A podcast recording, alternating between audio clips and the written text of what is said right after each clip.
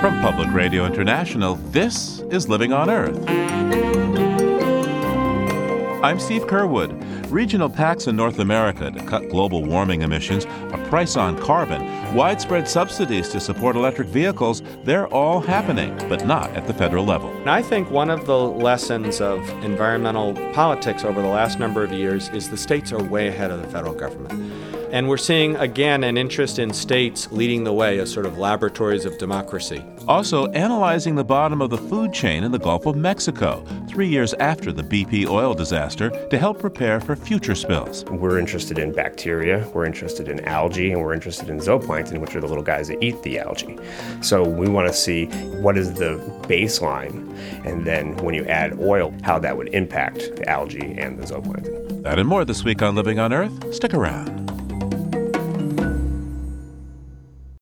Funding for Living on Earth comes from Stonyfield Farm, makers of organic yogurt, smoothies, and more. From the Jennifer and Ted Stanley studios in Boston, this is Living on Earth. I'm Steve Curwood. President Obama says he wants to do more about climate protection, but Congress is not on board. So states continue to act on their own. And now two major regional climate compacts have been signed, and one even includes a Canadian province. Eight states have banded together to create a common infrastructure for electric cars, and we'll have more on that later. But first, we turn to a deal struck by California, Oregon, Washington, and British Columbia to coordinate climate policies and put a price on carbon emissions. The governors of Washington and Oregon have pledged to get laws passed in their states to make burning carbon more expensive. And California already has a cap and trade program, British Columbia has a carbon tax. That tax is working well, according to Environment Minister Mary Polak, and she says it'll work even better as part of this new Pacific Coast Action Plan on climate and energy. For us in British Columbia, we're certainly in a leadership role around the world with respect to actions on climate change. But we are a very small population. We're four and a half million people, thereabouts. So, very quickly, you can see that when we stack ourselves up against the world, we don't have a tremendous impact by creating this jurisdictional grouping on the west coast of North America, we certainly have a greater potential for influence on world climate change policies, but also we have the opportunity to work together to build things such as a robust clean energy sector, clean tech sector, and those are the kinds of things that work very well when we join our jurisdictions geographically and uh, we believe that from that, we have the potential to grow and uh, influence even more jurisdictions around North America and indeed around the world. So, a big part of this Pacific Coast Action Plan is to reduce carbon dioxide emissions by putting a price on carbon throughout the region, making it more expensive to pollute. How's that going to work for each of these states uh, and, of course, BC, where you already have a flat tax on carbon pollution? Yeah, we've had a carbon tax and it's revenue neutral. We've had that in place since 2008. Other regions will do so according to how it fits for their local area. That's fine with us. Our concern has always been that if we remained the only jurisdiction nearby that had a price on carbon, then that potentially had a negative impact on our business competitiveness. Obviously, we think our model is the best, but we're pleased with uh, any action that's taken by other governments, no matter what form, to put a price on carbon and therefore level the playing field. Briefly, what has been your experience with the tax? How expensive is it? Well, so our tax currently amounts to uh, $30 per ton it didn't start at 30, it started at 10. We gradually increased it over time. Ours is revenue neutral though, so it means that for every penny in carbon tax that we take in as government, the Minister of Finance is required to put that back out in the equivalent amount of tax reductions. So various ones such as income tax, corporate taxes, small business taxes, and uh, specific taxes geared toward northern and remote residents who have to pay more and have little uh, fewer chances to reduce their emissions and reduce their consumption in terms of heating and things like that. So, uh, revenue neutral. Our experience has been that since 2008, our province has bucked the trend in Canada. In fact, our GDP has grown at a faster rate than the Canadian average. At the same time, our consumption of fossil fuels has reduced significantly across every fuel type. So it's easy to do that when your economy's not growing, but to have your economy grow and at the same time reduce your reliance on fossil fuels is uh, not an easy task. Can you give me a number on how much reduction? Uh, about 15%. What's the plan to encourage more use of alternative energy in BC? That's an important question because when you deal with what is essentially a cultural shift, it's not just going to be one measure, such as a price on carbon, that's going to achieve that. So we have a whole range of initiatives, all the way from incentives for clean energy vehicles to incentives for industries to reduce emissions and for individuals to reduce emissions. We also, of course, through our purchase of carbon offsets, also contribute to innovative clean energy businesses within British Columbia. Um, our carbon offset purchases are all required to be within British Columbia. So all of this cycles through and then contributes back into improving our emissions profile in our local jurisdiction. Now, right next door to British Columbia is uh, Alberta, home of the Athabasca tar sands. How are you folks getting along? Well, our Premier has been making tremendous inroads with respect to helping Alberta understand our perspective. There certainly is a different culture in Alberta versus British Columbia around petroleum and how we operate with that. But I have to say, fundamentally, there isn't a large disagreement. Both jurisdictions believe very strongly that we can achieve leadership on climate change while at the same time balancing our need for economic growth to be able to benefit our citizens, earn the revenues that it takes to afford things like health care, education, and other important social benefits. So I don't think we really start out that far apart. Of course, the highlight right now is the discussions we're having around the pipeline potential from Alberta to the West Coast in order to reach those Asian markets. But those are legitimate discussions to have, and I don't think they should be viewed as British Columbia and Alberta in an argument more than they should be viewed as British Columbia and Alberta trying to find the solution to the balance you have to strike. How are you hoping that the Pacific Coast Action Plan might affect the rest of the United States and Canada? Well, so for politicians to take action on climate change is a risky proposition. They are complex topics to communicate, and often they are difficult in terms of public policy because you're asking people to take a sacrifice now for a benefit that won't accrue to them for very many years. It's not an easy thing for a politician to sell. And as we've experienced in British Columbia, having now won two majority elections with our climate policy front and center, our carbon tax front and center, it makes it a lot more palatable for politicians to lead on climate change when they see an example that has actually worked where we can say, look, we've had the positive benefit we wanted, it hasn't damaged our economy, and by the way, we actually got reelected on this basis. So every time we can show that an experience has been successful, that gives greater capacity for politicians to move on these issues and to lead on these matters. Now, California and the province of Quebec recently announced a collaboration on their cap and trade programs. They both have them. How might Quebec be brought into the Pacific Coast Action Plan? Well, there is, of course, the Western Climate Initiative. That's something that British Columbia is also a part of. These things are evolving over time, and as policy positions on climate change grow and evolve and mature, we're going to see movement in different areas. I think not only is there potential to bring Quebec uh, into the fold on agreements like this, but we also know from Governor Jerry Brown that California has been making significant inroads into bringing China, provinces in China, into accords such as this. So there's tremendous potential. Well, I want to thank you for taking the time with me uh, today. Mary Polak is the Environment Minister for the province of British Columbia. Thank you very much. With more than 38 million people, California is the biggest and richest member of the Pacific Coast Climate and Energy Compact and the most advanced of the American states in terms of climate protection laws. So we called up its governor, Jerry Brown, to ask just what his goals are for the deal. The goal here is to reach beyond the border of California and join with the states of Oregon and Washington and British in the province of British Columbia and uh, deal with this problem of climate change, global warming, and greenhouse gases. This problem is very unique in the sense that no one place, no one state, or even one country can solve it. It takes a lot. It takes everybody ultimately, but in the beginning, we want to spread to as many other states working together to figure out how to reduce climate change. So a big part of your plan is to reduce carbon dioxide emissions by putting a price on carbon. California has cap and trade, British Columbia has a tax on carbon, but what about the other states? How are they going to deal with this?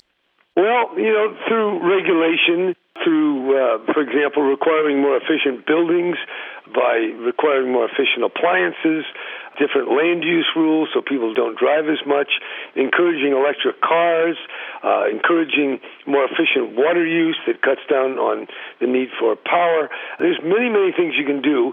And ultimately, of course, putting a price on carbon is essential, uh, but that will take time.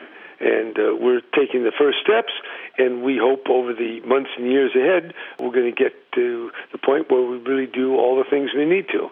Now, part of the argument we hear on a national level is that putting a price on carbon is going to hurt business. How do you explain, how do you respond to that? Well, putting a price on things, everything's got a price.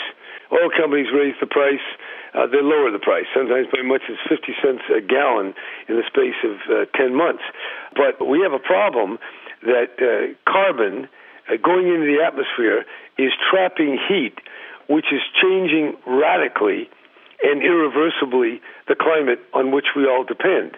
Therefore, we have to reduce carbon emissions, and you do that by laws, by regulations, and by putting a burden on it called a tax or a price or a fee.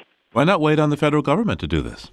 Uh, well, the federal government is currently dysfunctional and paralyzed, and this is an existential threat to humanity. It, it's real. And I know there are some deniers out there, many of the people in the oil business, of course, because they're contributing to the problem in a major, major way. So we have to do what we can where we are. California is 12% uh, of the country, and we're going to start pushing. And we're joining now with other states. We have a memorandum of understanding with various provinces in China. Uh, I've reached out to different states in Mexico. We can't wait. So, how do you bring China into something with uh, California as well? Well, uh, we, China is involved. China, President China came to California last year, and I spent almost an hour with him discussing this very issue. So, China is far more active than the United States. Uh, they're the world's foremost producer of wind machines and uh, solar installations, solar collectors. Uh, they're moving ahead. Now, they're also burning uh, lots of coal, and that's bad. But uh, in many ways, it's going to take China and various progressive states in the Western Hemisphere to join together with Germany and countries in Europe. And that's the way I think we're going to turn this thing around. So, I take it you expect that the Pacific Coast Action Plan is going to affect America, the world, and, and you're leading by example here. Exactly. Now, when you put it that way, it sounds grandiose. But first of all, there's no other way forward. It's either stagnation, uh, give up, or uh, take the lead. And as governor of California, I'm following my predecessors in asserting an important role for the state in curbing pollution, in innovating in so many different ways. So, yes, uh, we have a long, long way to go. I mean, the carbon buildup is enormous. It's constant, tremendous momentum. But California is a big state. China is suffering from such pollution that in their effort to combat that, they will at the same time develop the same technologies and practices that will curb greenhouse gases. So there's plenty of hope, but it's not coming from Washington. It's coming from California. It's coming from these states that signed up, and British Columbia and China, and uh, Ms. Merkel over there in Germany. There's a lot of positives in the midst of this utter uh, mindless resistance, uh, which is so difficult to overcome. Before you go, Governor, how do you feel about all of this? When you wake up in the morning and think about your priorities, how do you feel about this one? After I get a cup of coffee, yeah. I feel better. okay. Uh, there is a feeling aspect to this, but there's also a matter of assessing where are we in the world and where are we today in 2013 uh, in the great sweep of history. And we are on a precipice that, uh, if not uh, understood and reacted to will irreversibly degrade the future prospects for everyone and not just those living in America. And I don't think that has to be the future. So you ask me how I feel. Well, I feel I've got the energy and I've got the uh, uh, imagination and intensity to do a lot. Uh, having been granted the governorship of California, uh, at least for the next year. So I'm making use of the time available to move uh, in another direction against the arrayed powers uh, fossil fuel companies, mindless politicians, and just cynical propagandists. And I believe uh, I see a path forward. Jerry Brown is the governor of California. Thanks so much, Governor. Okay, thank you.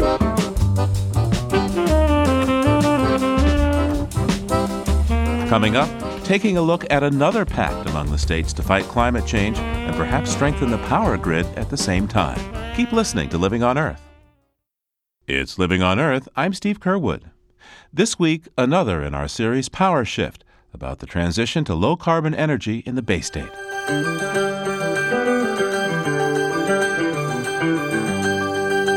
Massachusetts recently teamed up with seven other states to promote the use of electric cars by developing compatible systems of charging stations and financial incentives. The deal also calls for the states to help the public sector incorporate EVs into their fleets. Electric car sales have been increasing, but the numbers are still tiny.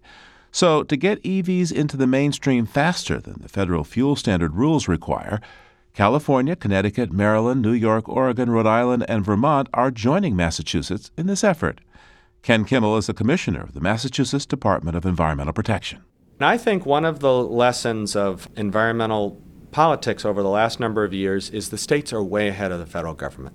And we've seen that, for example, in the regional greenhouse gas emission cap and trading, where we've cut uh, eight or nine states together, have cut our emissions from power plants by about 50% from 2005 to 2020. And we're seeing, again, an interest in states leading the way as sort of laboratories of democracy. And I think that when states do this, they create a critical mass and a tipping point where change is possible, where it gets made at the federal level, or simply because of the percentage of the economy that we encompass, you know, the auto manufacturers will comply with our demands because there's so many of us and it will ultimately give them a signal that this is something they should do on a national level. So that's why these states all got together to do this because there's strength in numbers. Uh, talk to me about the numbers involved here. Sure. So, among the eight states that we're talking about, we'd estimate that there are right now about under 100,000 EVs out there on the road. That needs to ramp up to 3.3 million vehicles by 2025. In Massachusetts, similarly, we have uh, we estimate about 2,000 zero-emission vehicles on the road right now. That needs to ramp up to 300,000 by 2025. So you're talking about a big increase. What will be the climate impact of that? Do you think? Um, it'll be dramatic. We will gain very significant reductions in our emissions from the transportation sector. And it, it's hard to calculate it and give you the exact number, but it, it will make a big difference. And it also aligns very well with the president's executive order or agreement that was signed with the auto manufacturers to raise mileage standards from about 25 miles per gallon, where they are now, to over 50 by 2025. The electric vehicles will be a key element of that larger national goal. So, how does Massachusetts do its part? So, there's a lot of things that uh, we are doing and need to continue to do. One is to deal with the fact that currently, although this will change, the upfront cost of an electric vehicle is considered higher than the conventional car. And although you get a payback over the course of the vehicle because you're saving a lot of money on fuel costs, for some consumers, you know, that's an issue. There is a federal tax credit that addresses that, and we're also looking, as we committed to do with the other states, at other financial incentives that we can do to make cars more attractive. For instance?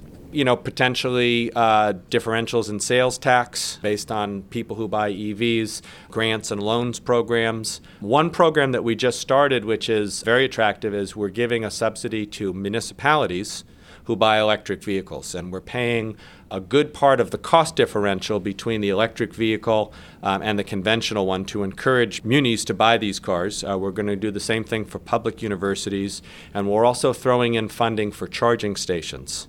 And the concept is that if you go to City Hall, you're going to see electric vehicles parked there with a charging station. You're going to see that these work and that people use them and will help to make them more attractive. The other thing that we can do, and we've agreed to do as part of the MOU, uh, is to look at some non monetary benefits. So, for example, the possibility of electric vehicles being able to ride in high occupancy vehicle lanes, uh, reserved parking or free parking for vehicles. Free parking? Free or reduced rate parking, that's definitely one of the tools. Now, what about the question of road signs and charging networks uh, to get some compatibility here? I think that's key. I think this needs a lot of branding and easy visibility for consumers. Uh, we need to overcome the thing, the phenomenon called range anxiety and the fears that people have that if they're taking a trip, there won't be a network of charging stations and they'll get stranded. So, a really thoughtful uh, network of charging stations with signage, with smartphone apps that tell you where to go to get your car charged is going to be critical. And that is clearly one of the things that we're going to work on collectively to overcome. To what extent is this consortium of states uh, going to look at using electric car batteries to buffer the grid? You know, there's been research done, uh, particularly at the University of Delaware, that, uh, shows that if the grid has access to car batteries, at, at times it can really reduce costs for the grid, and actually the car owners can get payments. I think that is really one of the most exciting ideas to think about electric vehicles in the context of smart grids. Um, and the idea that you could charge up your vehicle late at night when the price of electricity is very, very low and get a benefit that way. And then, uh, if there are certain peak periods where there's problems with the grid as a whole, this whole network of cars could actually send energy back into the grid when it's most needed. This would be great for the consumers. It would, again, provide a significant financial advantage to them, but also it could be a massive energy storage network that could help us deal with those occasional reliability problems and blackouts. Syncing up the grid with electric vehicles and thinking about electric vehicles not just as transportation mechanisms, but potentially storers of energy for the whole network is, is a great idea. So, overall, what do you see as the future for electric uh, vehicles in your state, Massachusetts?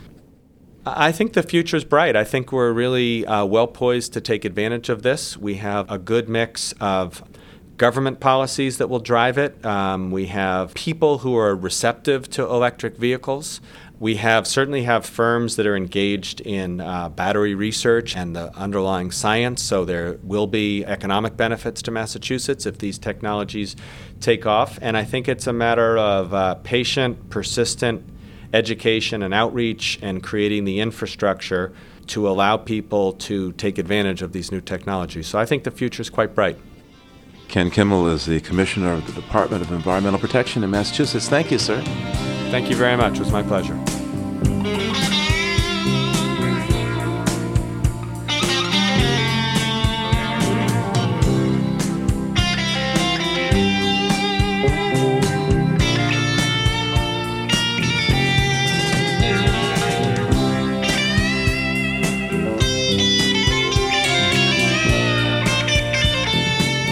Testimony in the multi billion dollar civil damage trial of the 2010 BP Gulf oil spill recently wrapped up, and U.S. District Judge Carl Barbier is now taking written post trial briefs before the final penalty phase.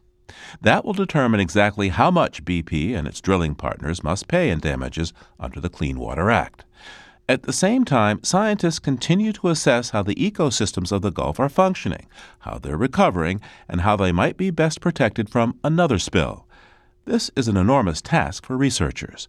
Some are biologists, but there's also a vital role for mathematicians and computer specialists at the Center for Integrated Modeling and Analysis of the Gulf Ecosystem, or CIMAGE, as reporter David Levin discovered. It's been more than three years since the Deepwater Horizon spill hit the Gulf of Mexico, dumping more than 5 million barrels of oil into the ocean. Since then, researchers have been unraveling the impact it's had on the Gulf as a whole, how the oil moved in the water, how that oil degraded, and how it affected marine animals along the way. But every spill is different, and studying one doesn't guarantee that scientists can tell how the next one will play out. According to Jason Lenes, predicting that involves serious math. You don't truly understand something unless you can describe it mathematically. What we try to do is to use math to describe ecosystems in biology. Lenes is a researcher at the University of South Florida. He's one of a small group of people using complex equations to build a computer model of the Gulf, a kind of digital reproduction of the entire Gulf ecosystem. Inside that virtual world, they'll be able to simulate future oil spills and anticipate how they'll affect fish and other organisms. But getting the model to work? Well, that's the hard part. It's such a large picture, and there's so many questions in terms of just the ecology itself, let alone the physics. It's so much information. First, the scientists need data on all the key species in the Gulf, from tiny plankton to huge whales. They have to know roughly how many there are out there, where they live, how often they reproduce, how quickly they grow, and most importantly, what they eat. Without understanding the food chain, or who eats who, it's almost impossible to build an ecosystem model. If you want to make predictions about predators, about fisheries, about recovery time, that information on the food web is really not negotiable. Cameron Ainsworth works with the modeling team at USF, and he's trying to simulate the life cycle of fish in the Gulf. He says getting data on what they eat is actually pretty tricky. Most of the fish studies in the Gulf focus on commercial species, like red snapper or grouper, and there's a lot less information on species fishermen can't sell. There's no end to the holes. you know, that just the nature of ecosystem modeling is that you're bound to run into data deficiencies. And, you know, in a lot of cases, those can't be swept under the rug. Sometimes, he says, his team has to fill in the missing data themselves by studying fish collected by other researchers. What my laboratory did in particular was just uh, survey the gut contents of fish. So we would take fish, bring it into the lab, and then dissect it and try to um, determine what the species has been eating. For a group that works with computers most of the time, being elbow deep in fish guts is kind of unusual but it's something that Michelle Massey does all the time. She's Ainsworth's PhD student. When the fish come in, she spends hours cutting open their stomachs and recording what's inside. So you look in there for anything that looks like it might be a little prey item, so a, a, claw perhaps, or some bones or scales. You know, if there's scales in there, you know that it's eating fish. But looking for scales and claws inside fish bellies can only tell you so much about who's eating who. To build an accurate model of the Gulf ecosystem, you also have to factor in the tiny stuff, like plankton and bacteria. That's where Jason Lenes comes in. The stuff that we're trying to model are the, the base of the food chain. We're interested in bacteria, we're interested in algae, and we're interested in zooplankton, which are the little guys that eat the algae. So we want to see what is the baseline, what is the, the standard that goes on in the Gulf, and then when you add oil, how that would impact the algae and the zooplankton. It's a big job, for every one fish in the Gulf, there are huge numbers of those little critters, and they're growing, reproducing, and being eaten every minute of every day, so the population can change dramatically in a short time. To keep track of that many organisms, the model Lenes is creating needs some heavy computing power. Hi, Did. Hey, nice to meet you. Good to meet you. Yeah, so we're going up to the third floor where the data center's at. Brian Smith oversees the University of South Florida's Research Computing Center, the place where Lenes runs his models. He leads me into a squat brick office building, through a maze of cubicles to a glass security door.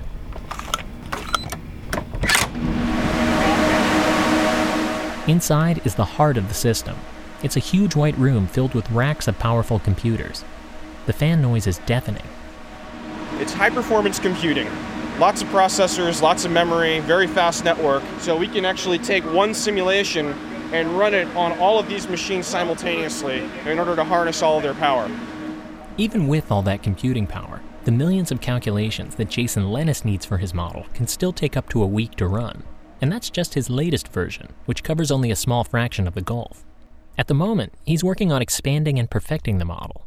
Next, he plans to combine it with Ainsworth's fish model, and together, they'll create a simulation of life in the Gulf that covers everything from the tiniest microbe to the biggest whale. Yeah, that's our hope. Again, Cameron Ainsworth. He says that once the full ecosystem model is up and running, it'll be incredibly useful for studying future spills and testing how they might affect marine life for a given level of oil concentration, how do we expect fish to be impacted? What's the impact on growth, on longevity, on you know their ability to reproduce and things like that? So, so I think what we hope to get is a better perspective on what to do in the case of a, of the next oil spill, which is surely coming. In other words, with more than 8,000 oil wells in the Gulf, it's only a matter of time until another disaster. In the past, Scientists have had to react to those spills after they happen, But using these models, they might be able to predict how they'll play out ahead of time. They'll know which fishing grounds should close first, which species will be hardest hit, and ultimately, what the impact will be on people in the Gulf. For Living on Earth, I'm David Levin in Tampa, Florida. David's story comes to us from Mind Open Media. To learn more, dive into our website, loe.org.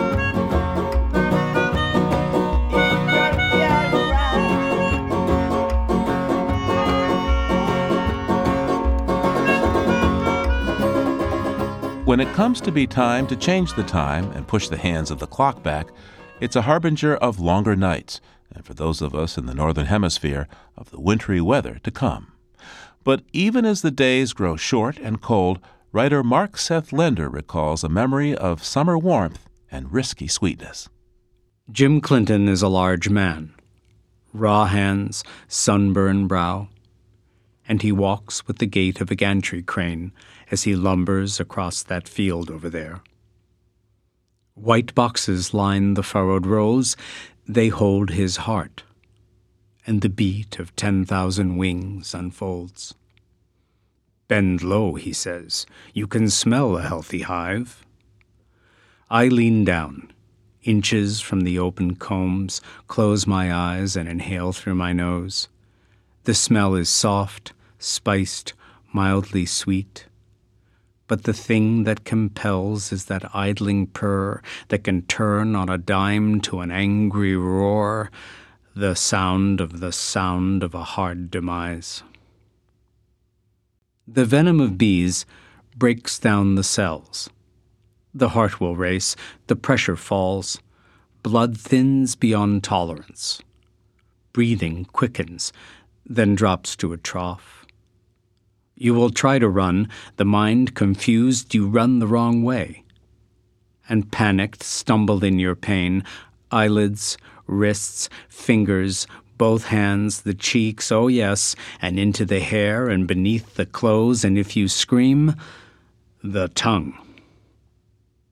Like a cobra's hood they rise, a black strike in the warm of summer air. You lie on the ground and die right there. All this they can, yet they do not. They are calm.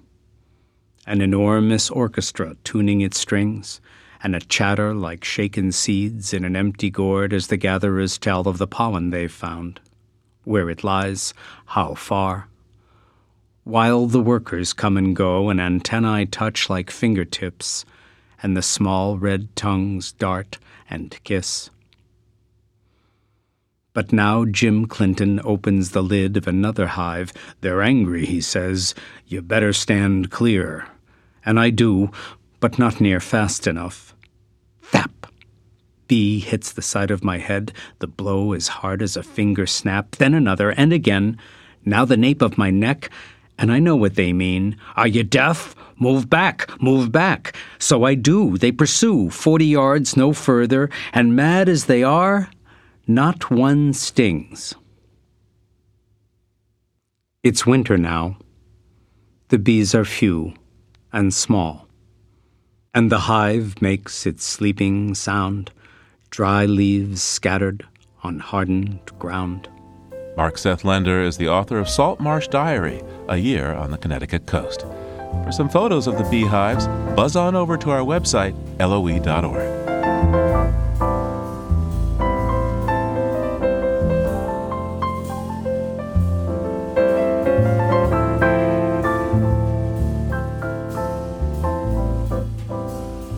Coming up, what to do with a man about to be without a country thanks to climate change.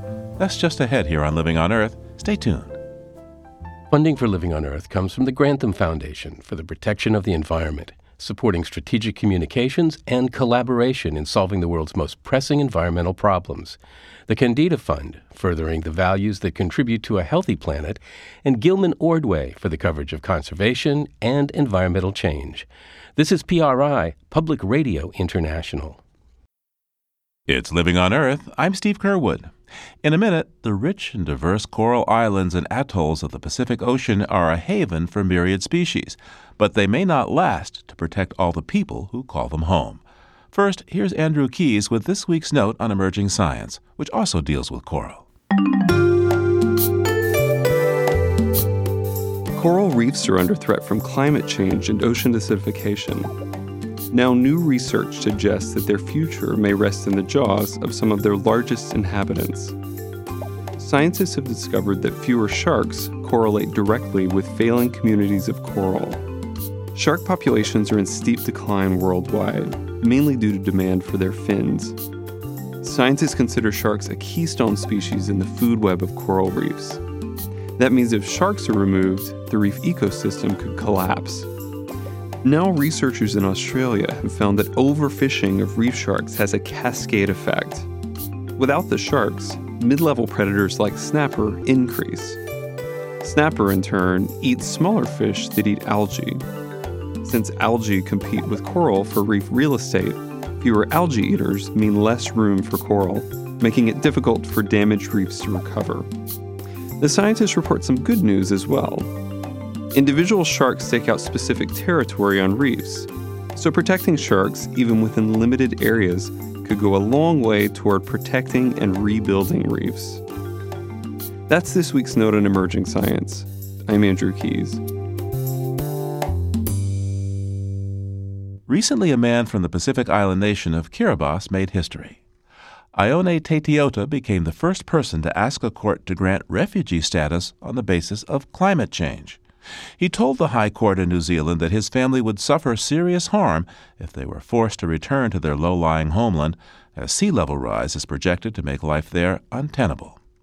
Susan Martin is director of the Center for International Migration at Georgetown University, and Professor Martin says the Teitiota case raises key ethical and legal issues about how the global community should deal with people forced to flee their homes in the face of climate disruption. What he's arguing is that because of climate change, he is the recipient of passive persecution and will be harmed if he returns home because climate change is posing very severe dangers and damages on the population of his island. Now, how unique is this claim? Well, I think it's quite unique, and I think it's a stretch refugee policy is designed around protecting people where people have been persecuted or have a fear of future persecution because of their race, religion, nationality, political opinion, or membership in a particular social group. The whole concept came about after Nazi era as a way of responding in the future to cases where people might face very, very severe harm as a result of a protected characteristic, such as religion or race, as was the case in Germany the concept of passive persecution because of changes in the climate is a long distance from that original concept, which pretty much still governs the asylum policies in most countries. Of course, at the end of the day, though, if the seas keep rising as they're projected to, Kiribati won't be there. He surely will be a refugee, and surely if he went home, he'd be in danger. Well, I think that the problem, even with that construct, is that people on the islands will not be endangered because of their race, religion, nationality, etc. He does raise, though, and the case raises a very, very serious problem that still needs to be addressed. And that's what do we do as a world to protect the people who are going to be harmed as a result of climate change? And there will be people, not just those on the islands in the uh, Pacific, who will not be able to remain and live decent lives because of the impacts of climate change. Right now, there are no policies to address that. So, what do you expect the uh, New Zealand court to do with his application at this point, do you think? Well, I s- expect that they'll likely reject it, that it doesn't meet the refugee definition. I expect that there'll probably be some passages in the decision that calls out for political and policy changes to address the situation that he's in. Um, I think what we need is a parallel legal regime that will provide assistance and protection to people who are losing their uh, habitats, their livelihoods, and potentially their lives as a result of climate change. So, not to change the refugee definition, but to have a second set of policies that are more specifically geared towards the situation of climate change. Where else might we see migration issues like this in the near future, do you think, Professor? But I think we're going to see it all over the world. Um, I think there is a number of different ways in which climate change may affect movements of people. Um, rising sea levels is probably the most talked about right now because it has the prospect of entire countries disappearing. The place that I think a lot of people are really worried about is Bangladesh.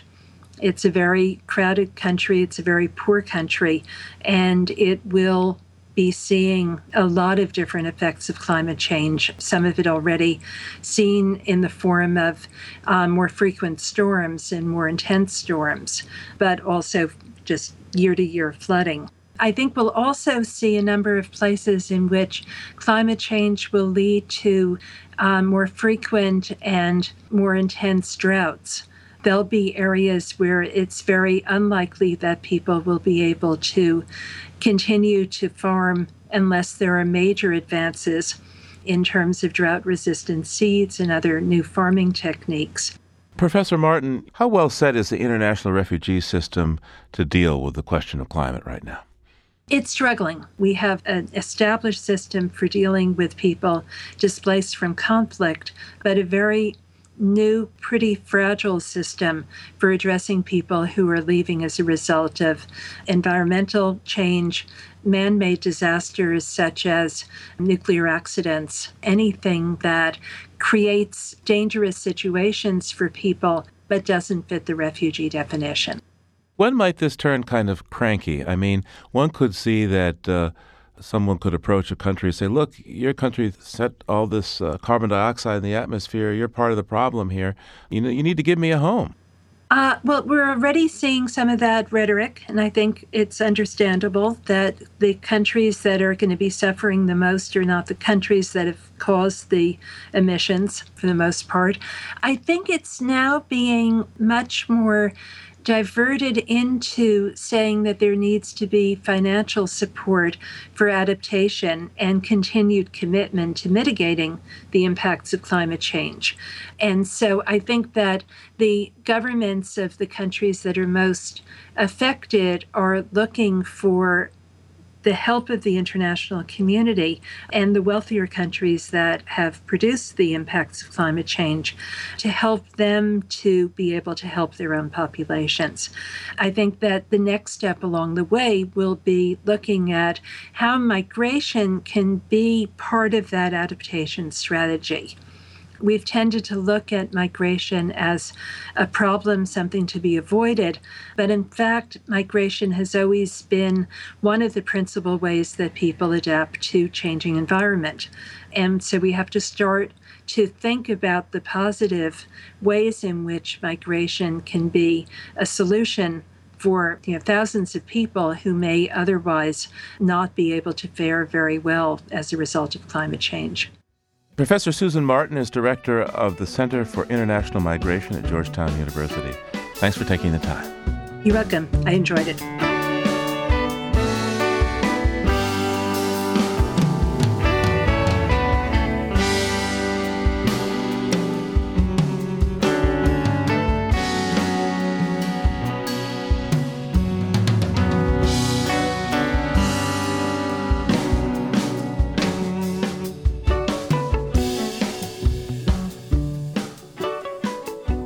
And now we turn to Peter Dykstra, publisher of the Daily Climate and Environmental Health News, for a new feature on living on Earth that notes a few stories from beyond the headlines.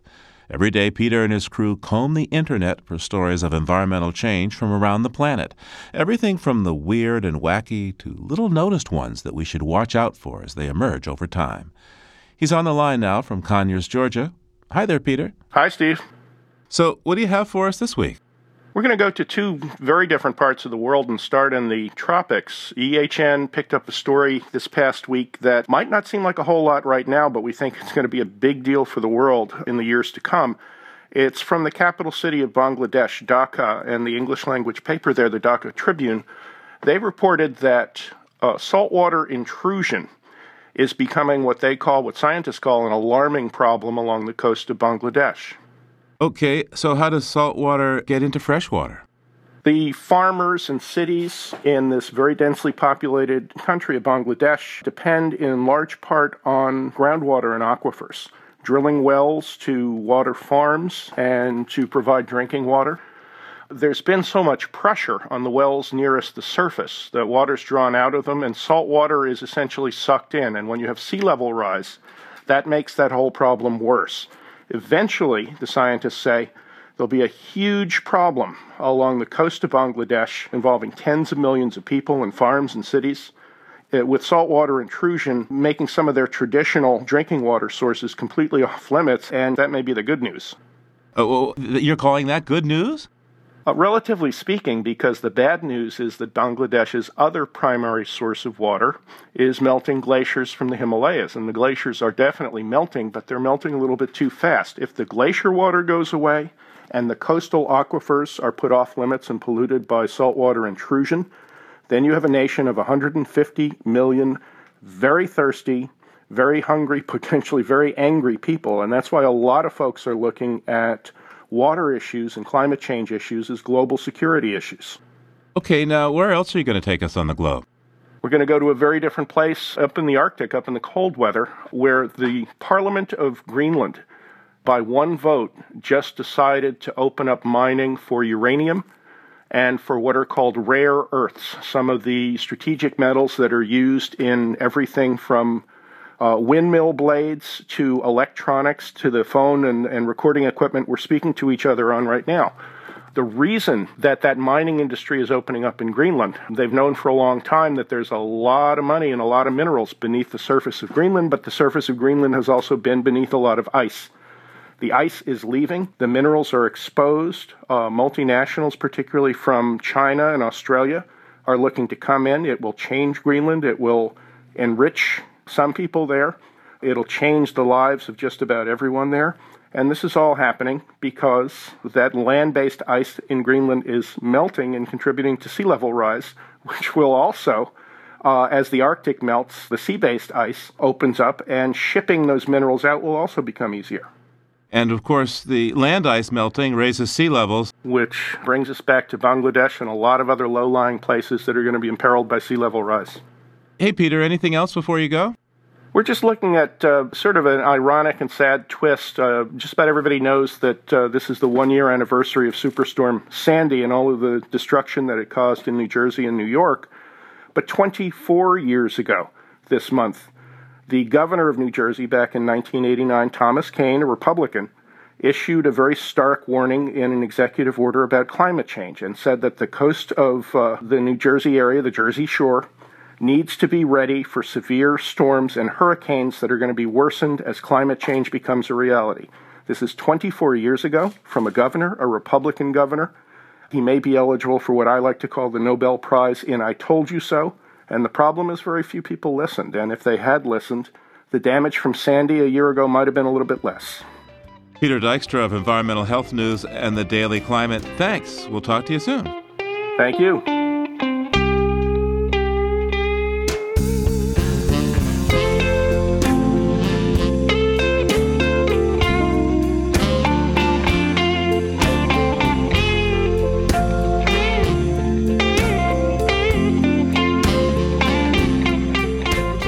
Next week on Living on Earth, trying to leap the hurdles that stand in the way of going solar in leafy Massachusetts. I spent many hours, many days making sure that it would be suitable for solar.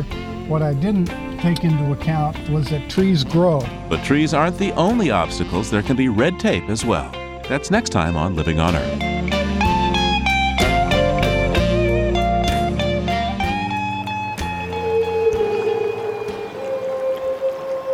We leave you this week at the sea in Alaska's Glacier Bay. humpback whales are feeding and calling. And nearby, a harbor porpoise chimes in, as well as a pod of orcas. And the rumble of a huge chunk of ice breaking off a glacier and causing large waves. Bernie Krause recorded this soundscape for his CD Wild Sanctuary Whales, Wolves, and Eagles of Glacier Bay.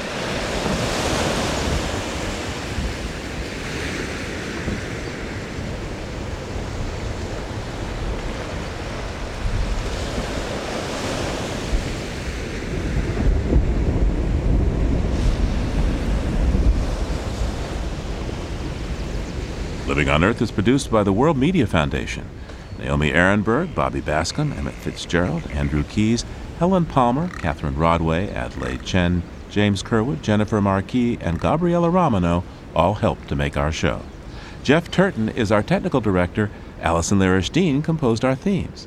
You can find us anytime at loe.org and like us on our Facebook page. It's PRI's Living on Earth, and we tweet from at Living on Earth. I'm Steve Curwood. Thanks for listening. Funding for Living on Earth comes from the Grantham Foundation for the Protection of the Environment, supporting strategic communications and collaboration in solving the world's most pressing environmental problems. The Kendeda Fund, furthering the values that contribute to a healthy planet, and Gilman Ordway for coverage of conservation and environmental change. Living on Earth is also supported by a Friend of the Nation, where you can read such environmental writers as Wen Stephenson, Bill McKibben, Mark Hertsgaard, and others at thenation.com. This is PRI, Public Radio International. PRI, Public Radio International.